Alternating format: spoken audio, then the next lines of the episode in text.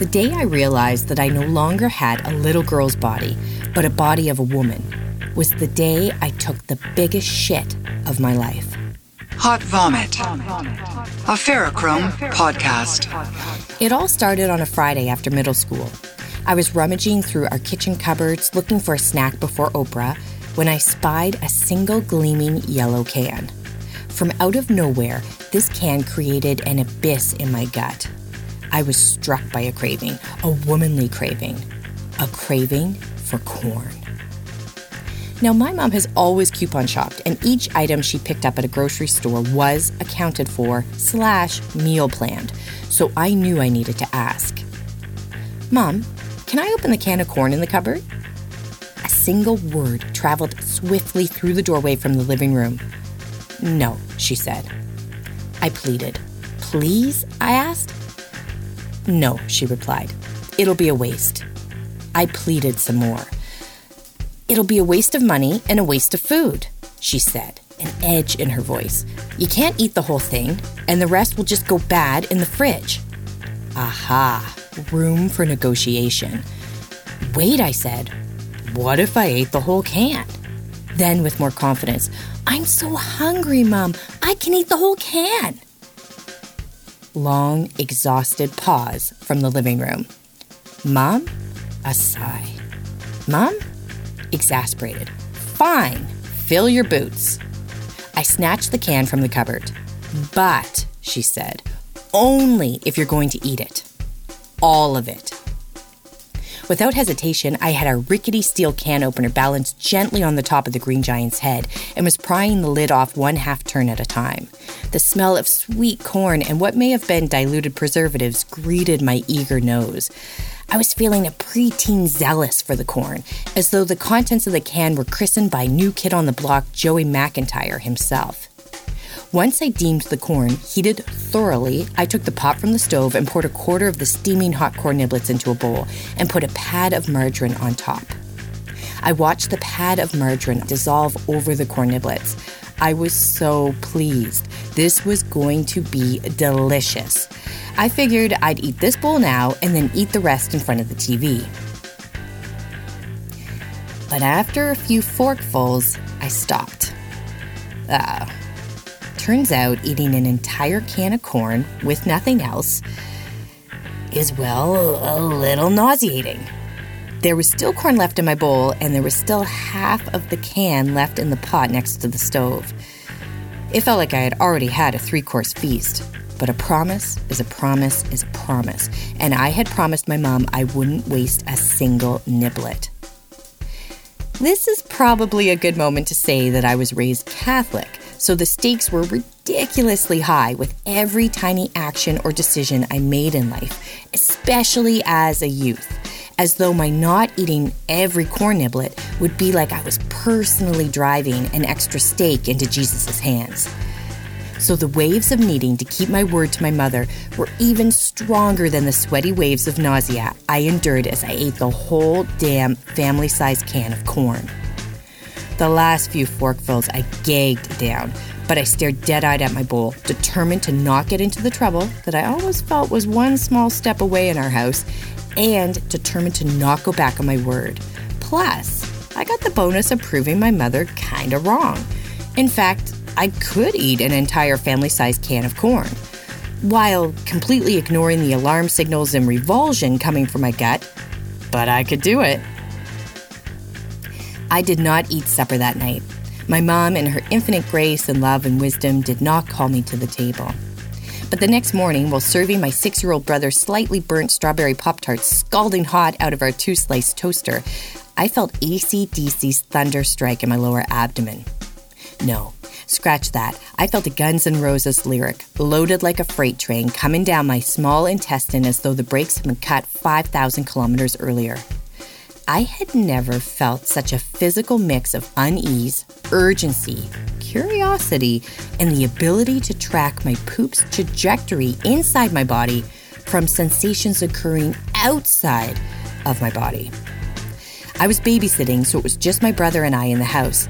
Hey, Batman, I said as I was walking backwards away from him. At the time, he was never without a cape. Uh, I've got to run to the bathroom. Just sit here until I get back. Blow on that Pop Tart because it's too hot and do not go outside. I could hear him nibbling just the outer edges of his breakfast like a pro as my cold fingertips tried to pry open the buttons of my Alfred Sung button top jeans. I made it to the toilet just in time. What came out of me was essentially an anaconda of shit. It was like it had a life and a mission all of its own and needed absolutely no guidance or help from me while exiting my body. What it did need help with was exiting our house via the pipes in our bathroom and joining its king size friends in our city sewer system. Right before the all encompassing shame panic set in, I marveled for a brief nanosecond at the dimensions of this thing. Half of it was in and out of the water. I almost felt as though I should introduce myself. But then the stench hit, and oh my dear, dear God, had I accidentally ate highway roadkill along with this can of corn? But then curiosity was replaced with the escalating symphony of shame panic, immediately followed by brow sweat and the intense penetrating thought of, no one must know. I flushed. The poop didn't budge. The water rushed out around it and back in as though it was just there to cool off this anaconda of human waste. The symphony got louder, the notes steadily marching my sanity over a cliff. I flushed again. Nothing. No movement. The shame coursing through my body tripled its strength. Both sets of cheeks were smoldering red. Oh my God, I thought. I'm disgusting. I forced myself to move away from the toilet to think. I meticulously washed my hands and buttoned up my dark blue Alfred Sung jeans as though there was a dead body half hanging out of my toilet. But as long as I put myself together, I may have half a chance of getting away with this. I dried my hands on my mom's good hand towel, the decorative one, without noticing. Okay, I thought. We only have one toilet in our house. My parents were running errands and would be back soon. My teenage sister was at a sleepover and would be back even sooner than them. It would be the end of my fucking life if any of those bozos knew. P.S. I wasn't even ready to know this about myself. And the closest friend affinity I had to someone in my family was to my six year old brother. But what was he going to do to help? Put a cape on it and have my poop be our supervillain for the next 30 minutes? Oh, this was not good. I looked at the plunger in the corner, but instinctively knew that the poop had to at least be in the hole in the toilet to give that a shot. Too bad I wouldn't learn that water was a dissolvent anytime soon. I flushed again. Nothing. The sweat had somehow populated from my brow to my underarms to under my tiny budding boobs. I had to get this poop out of her house. But how the fudge was I going to get a gigantic shit out of her house? And then it came to me. I went down the hall to the kitchen and asked my brother if he'd like to watch TV downstairs. I was pretty sure Adam West's Batman show was on, which would guarantee me 20 or so uninterrupted minutes. I put his breakfast dishes in the sink and then headed down the stairs as he jumped from his chair and said, oh, Okay, I'll just go brush my teeth. My brother has always been admirably awesome at dental hygiene. No, I shrieked. You don't want to miss the show. We can do that later. He paused. Okay, he said, and he joined me on the stairs. After he was set up, I ran back up to the kitchen and went to the cloth bag my mom had picked up at a craft fair that holds all the plastic bags in our house. I yanked out six plastic Sobeys bags and retreated to the bathroom. In my magical thinking, I was hoping the poop would have disappeared, but the poop had not gotten any smaller, let alone disappeared.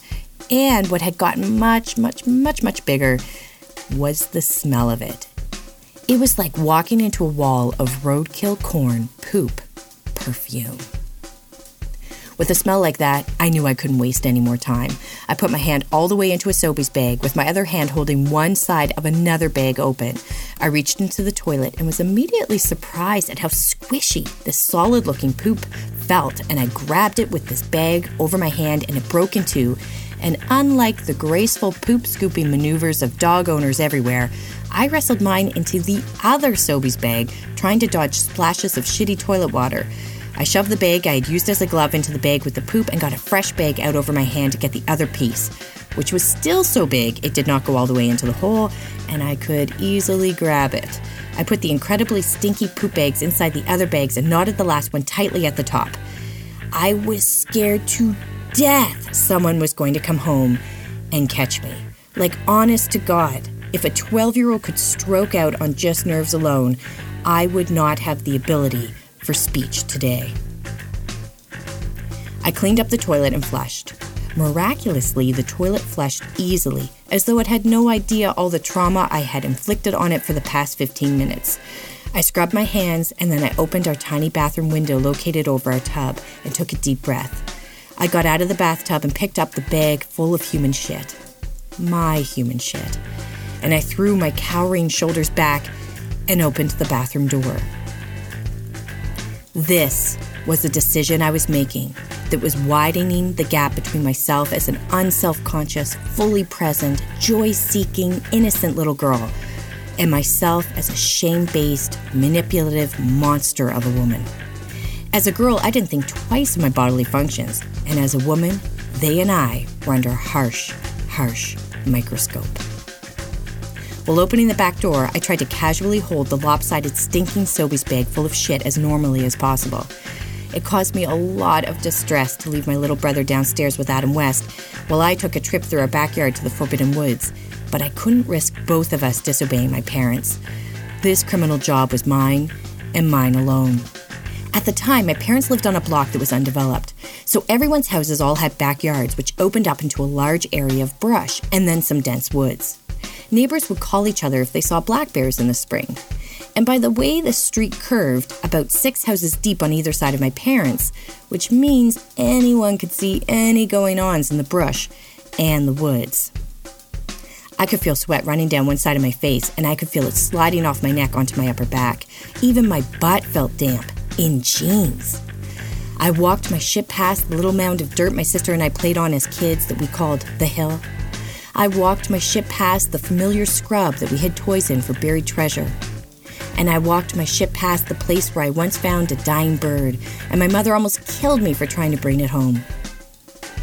Was it just me, or could I feel various neighbors' eyes on the back of my button up Northern Reflections loon shirt? Don't turn around, I said to myself.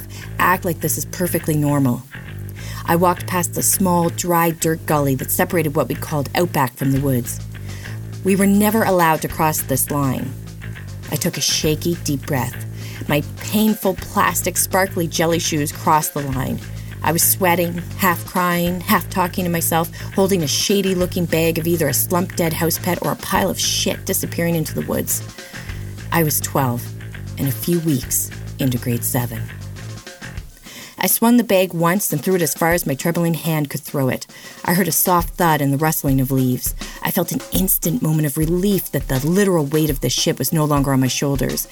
Then, an even worse shame and fear flooded in. What if my brother is playing with matches right now or choking? What if someone discovers my plastic bag of shit? That plastic bag is never going to decompose. I just destroyed the with my own shit. What if anyone saw me getting rid of it? What if my parents, or worse, my sister comes home right now as I'm casually walking out of the woods drenched in sweat? What would I say? And what kind of person chooses to pick up their own shit and throw it into the woods? Pause. Whatever kind of person that is, I am that kind of person. I quickly turned around, trying to casually speed walk back to our house so as not to catch any neighbor's attention, my jelly shoes pinching my feet on the uneven ground. I was worried about my brother, but now I was more worried about my sister or parents getting home before I did. The sun beat down on my guilty face like it was the desert. I could taste my own sweat in my mouth. Letting myself back into the house uncaught and joining my brother for the tail end of Batman was like getting some kind of free, enormous gift from the universe. I threw around the couch cushions and kapow moves with him as though I owed my brother and the world some stellar babysitting. My sister came home, and then my parents, and I was full of unease. No one mentioned the smell of shit. It was faint, but it was there. The woods behind my parents' house have since been transformed into a subdivision.